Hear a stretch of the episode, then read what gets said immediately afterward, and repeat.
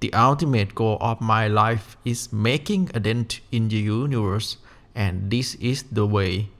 I am Natapat Silipin, and this is Road to Harvard University.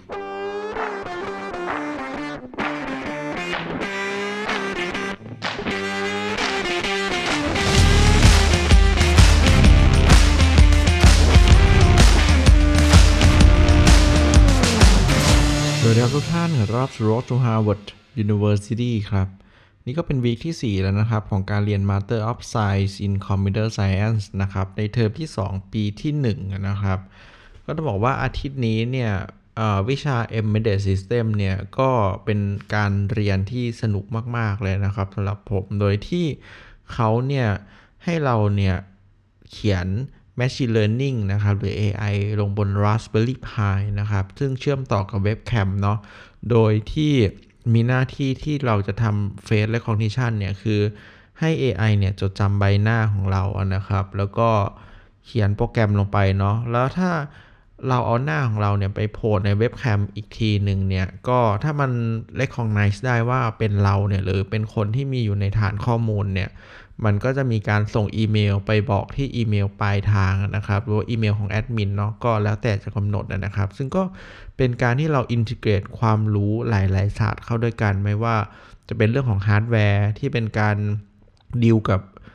Raspberry Pi นะครับ แล้วก็ความรู้ด้านของ AI เนาะก็ในการทำพวก Face Recognition ซึ่งต้องไปแตะเรื่องของ Convolutional Neural Network นะครับ แล้วก็ การ adapt ในเชิงของแอปพลิเคชันนะครับ เรื่องของการส่ง RESTful API นะครับ ส่งอีเมล template ไปยังอีเมลปลายทางเนี่ย ก็จะเห็นว่าเออ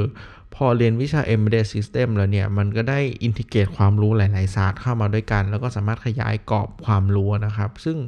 ก็เป็นอะไรที่สำหรับผมเนี่ย เป็นอะไรที่ใหม่และเจ๋งมาก ๆ เนาะเราสามารถที่เอา ความรู้เนี่ยไปประยุกต์ใช้ใน project ส่วนตัวของเรา หรือว่างานของเราก็ได้เนาะซึ่งก็เป็นอะไรที่ไม่คิดไม่ฝันนะครับ ว่าจะได้เรียนแต่ว่าโอ้พอเรียนแล้วเนี่ยก็เปิดโลกมากสำหรับผมมากจริง ๆ นะครับ ซึ่งก็คิดว่าน่าจะเอาความรู้พวกนี้เนี่ยไปทำงานหรือว่าทำโปรเจกต์ส่วนตัวได้ในอนาคตไม่มากก็น้อยนะครับ อย่างน้อยก็ในเชิงการ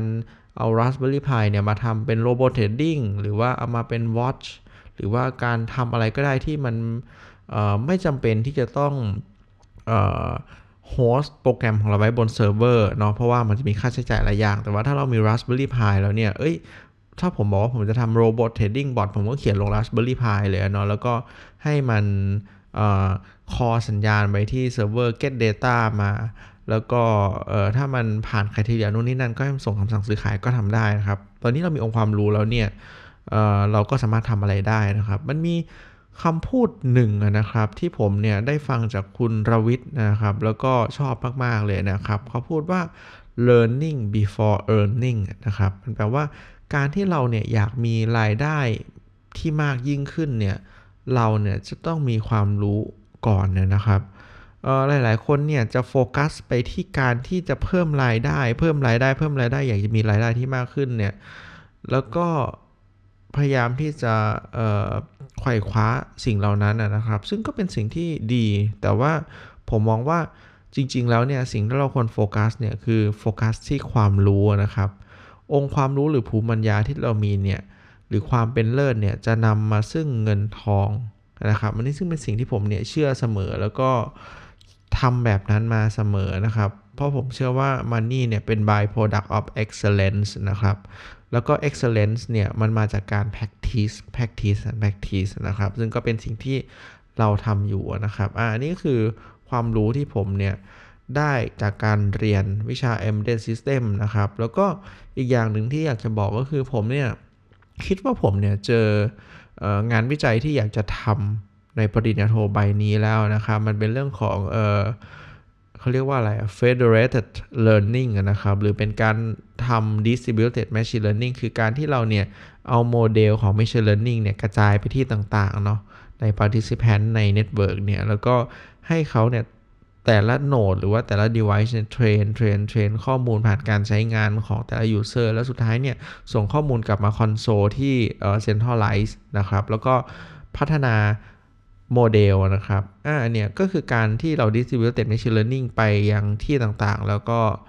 เอากลับมาเพื่อพัฒนานะครับ ซึ่งมันเป็นอะไรที่ฉีกกฎมากๆจริงๆนะครับ ซึ่งผมมองว่ามันน่าจะเป็นเทรนด์ในอนาคตแล้วก็ถ้าเราทำเรื่องนี้เนี่ย ถ้าเราไปผนวกกับเรื่องของ distributed database อย่างเช่น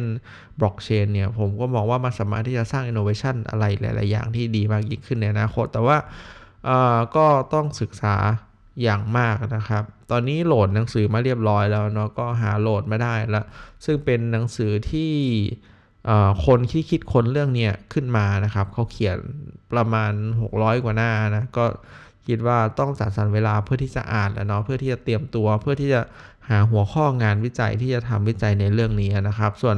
ถ้าอ่านแล้วเจออะไรดีๆ หรือมีมุมมองในด้านการวิจัยอะไรเนี่ยเดี๋ยวมาบอกเล่าให้ฟังเนาะซึ่งนี้ก็คือ เรื่องราวที่เกิดขึ้นในหนึ่งอาทิตย์ที่ผ่านมานะครับ ของการผจญภัยไป Harvard University ของผมครับ ขอบคุณครับ